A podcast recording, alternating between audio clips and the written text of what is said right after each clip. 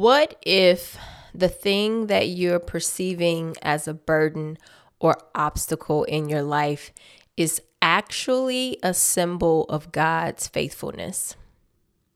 That hard marriage, that complicated relational dynamic, the screaming kids, the tiring job. Is it possible that maybe, just maybe, if you shift your perspective, you'll see how this thing is actually something that God has worked for the good.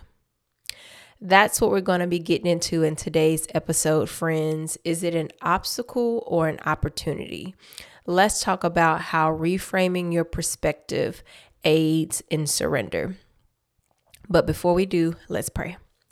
Father, I thank you for every opportunity to get to serve your son and daughters your sons and daughters and minister in this way. Thank you so much, Father, that you have called me forth for such a time as this.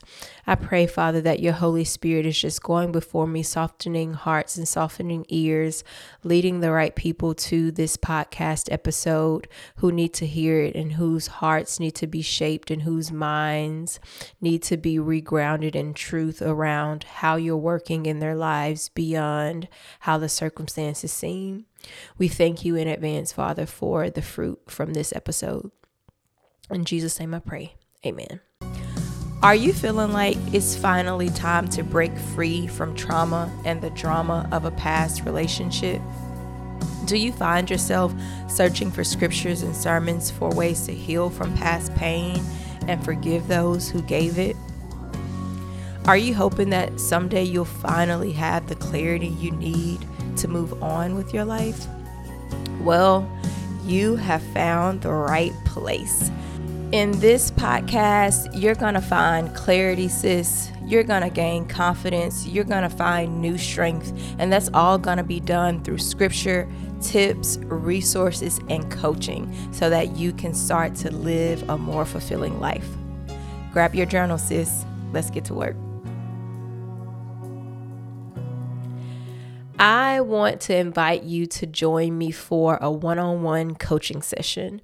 In this session, we're going to first define forgiveness because I do find that many women and men struggle with even knowing what they think forgiveness truly is. Second, we're going to gain some clarity on where you currently are in the process of of forgiveness. And then third, we're going to work together on your next step towards freedom so you can finally move on from the pain.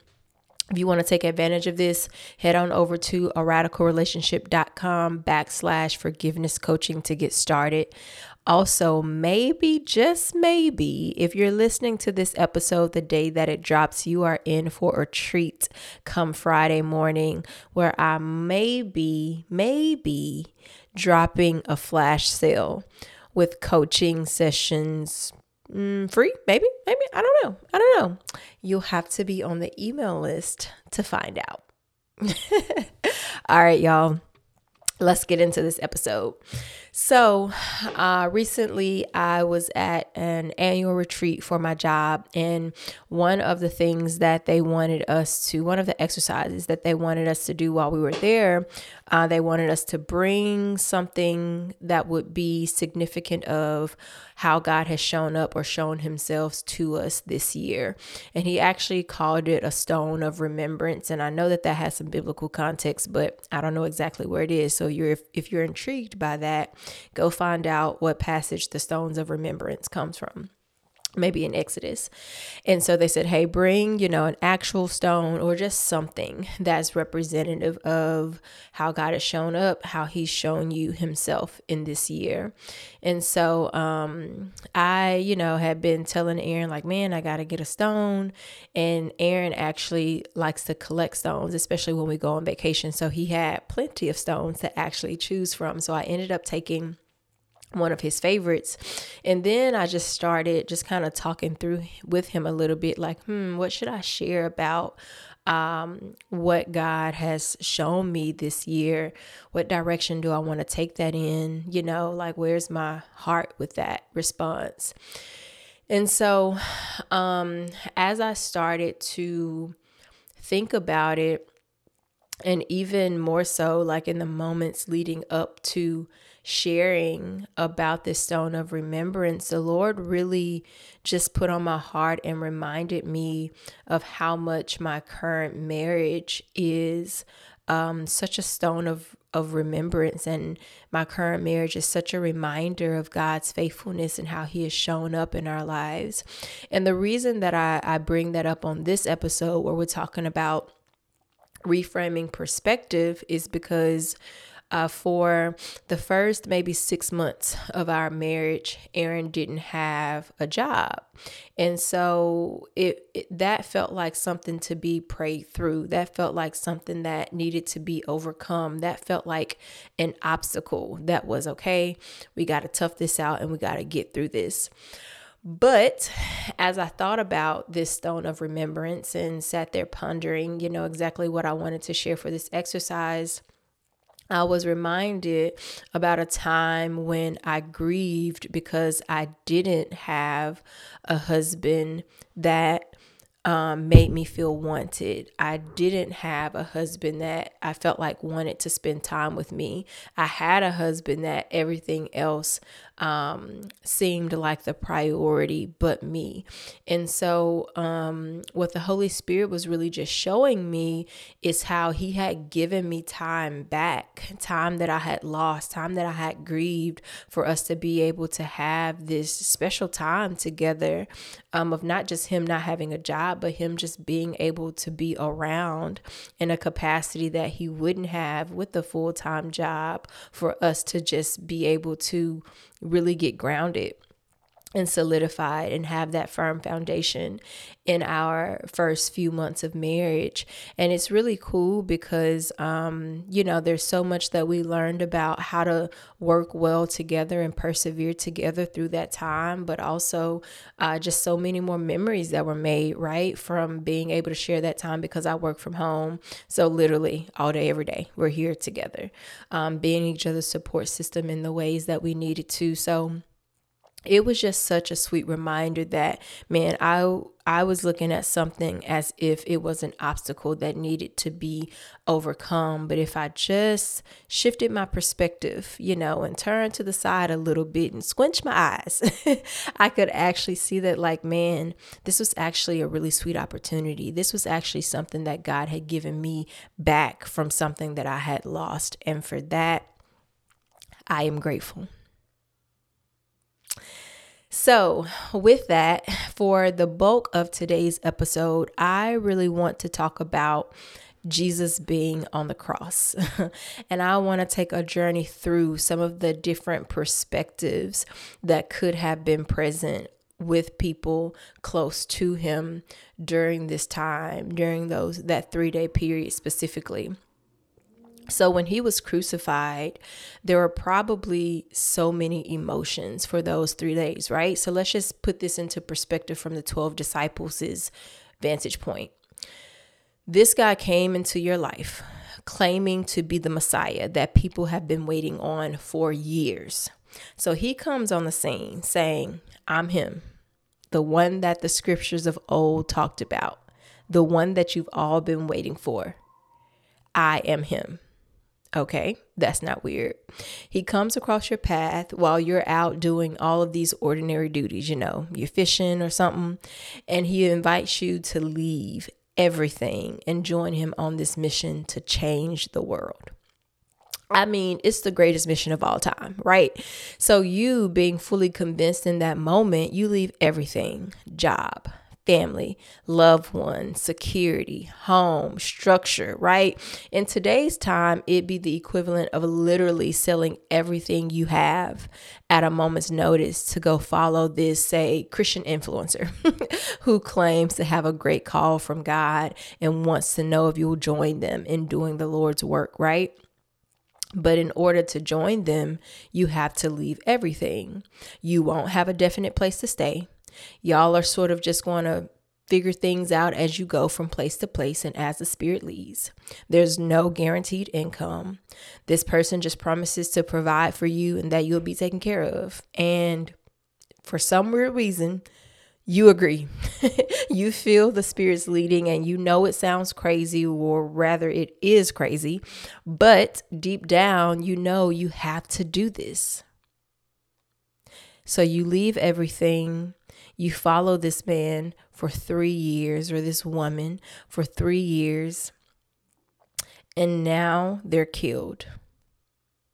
And they warned you that this would happen. In Jesus' case, he foretells them of the events to come, and they still had a hard time accepting the reality that he must be crucified. I can only imagine how much love they had for him and how overwhelming that idea was. Not only that he had to die, but that he had to die the kind of death that he died, right? That it had to be as horrendous as it was. Peter, my God, Peter, even goes as far as to retaliate by cutting a man's ear off, y'all. And Jesus now has to put the man's ear back on and tell Peter to calm down, okay? Down, down, boy, because these things have to happen. And so the plans proceed, and he's crucified. So now, let's chat through three different perspectives and I want to know which one of these you feel is your current perspective of your situation, whatever it is. Tell me which one of these do you feel like you align with? I want to hear about this in the Facebook group. One, the first perspective is the doubters. You have the people who are like, well, so much for that right? Because if he was truly the Messiah, there's no way he would let these people take him out like this, right? Like this guy who just got murdered is supposed to be a king. This guy who just got crucified along with two thieves is a king. He's supposed to be the savior of the world and he can't even save himself? No way right? That doesn't make sense. It doesn't make logical sense. These are the people who can't see at all with their spiritual eyes. They can only see what's in front of them. Well, what's the definition of faith? According to Hebrews 11, faith is the confidence in what we hope for and assurance about what we do not see. Again, Faith is confidence in what we hope for. We're confident that this thing is going to come about, that this hope that we have is going to come about. And it's the assurance we feel sure of this, even though we can't not see it, even though it doesn't look like it, even though the, the signs don't point to it, even though it makes no logical sense. I believe this. That's faith. So, by definition, perspective number one, the doubters, they are literally faithless. They have no faith. They are without faith. They do not have assurance in what they cannot see. They're only guided by what they can see. And I'm hoping that as I share this perspective, that naturally you're seeing the problem with this, right? So that's person number one. That's the doubter. Is that you? Person number two. The second type of person has some hope but right now they're deeply grieved and they just they just want to wait and see what happens. They don't want to lean in. They don't want to you know get too caught up in the hope. They do believe that it can happen but they just want to wait and see. They don't want to get their hopes up. They're not saying he is the messiah but they're not saying he's not right? their emotions are sort of leading the way. So they don't want to get too crazy again with their hope, just in case it doesn't work out. Even though they believe this resurrection can happen, they just don't know if it will happen. These are the people that like to play it safe. Secretly, they're hoping it does happen, right? But again, they don't want to lean into that too much. These people are pragmatic. These people are practical. These people are me. I'd be like, child, just find me over here until the Lord shows up.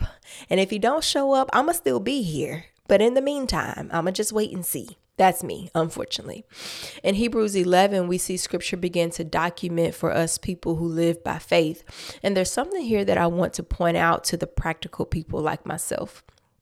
Verse 13 says, All these people were still living by faith when they died. They did not receive the things promised. They only saw them and welcomed them welcomed them from a distance, admitting that they were foreigners and strangers on earth. All these people were still living by faith when they died. They did not receive the things promised. They only saw them from a distance. Hello. So, if they were still living by faith when they died, even though they had not received the promise, then that means that their faith was not contingent on the promise being realized in their lifetime. Their faith wasn't about them being able to see and feel and touch it. Their faith was just about the fact that God would do it whether or not they were the ones that got to realize it. Hello. Their faith rested in how they responded to the promise with just the very next action. It wasn't their faith proved to be real when the thing actually happened. No, the faith was in how they responded in the meantime. In faith, Noah built the ark. In faith, Abraham left home and went on a journey to a foreign land. Sarah was able to bear children because in faith she believed that God would keep his promises. She didn't believe she could get pregnant, right? She laughed when they told her that she was going to bear a child because she was too old. But what she did believe was that God would keep his promises. And so, unlike you and I, then there are our type threes, which these people of faith were. These type three people, they had the crazy faith. These are the people that are slick excited about what has just happened because it simply confirms that things are moving forward. These are the people who who see Jesus getting crucified and being laid to death and they're like, "Yes, praise God. The mission is moving forward. The scriptures are being fulfilled." These are the people who you can't just convince to be realistic because they know what they know what they know, okay? They feel it in the shanana. Jesus is getting up on the third day and everything is about to be different. These are the people who say, I have no idea how it's going to happen. I just know what the Lord said, so I know it's going to be all right. These are the people that say, I don't know if the desire is going to be fulfilled in the way that I envisioned it. I just know that God causes all things to work together for the good. And I know that God is not a man that he should lie. So the only thing that can happen is for God to breathe on these dry bones and bring them to life. So I ask you, which one are you? Are you the doubter, right? Who just can't seem to see beyond what's in front of you? Are you the person who, you know, wants to ride the wave a little bit? You're a little bit in between. I believe he can. I don't know if he can. Just don't want to get my hopes up. We'll see. Or are you the third person that's all in with the crazy faith that says God is going to do what he said that he was going to do? Whether I see it in my lifetime or not, he did not lie.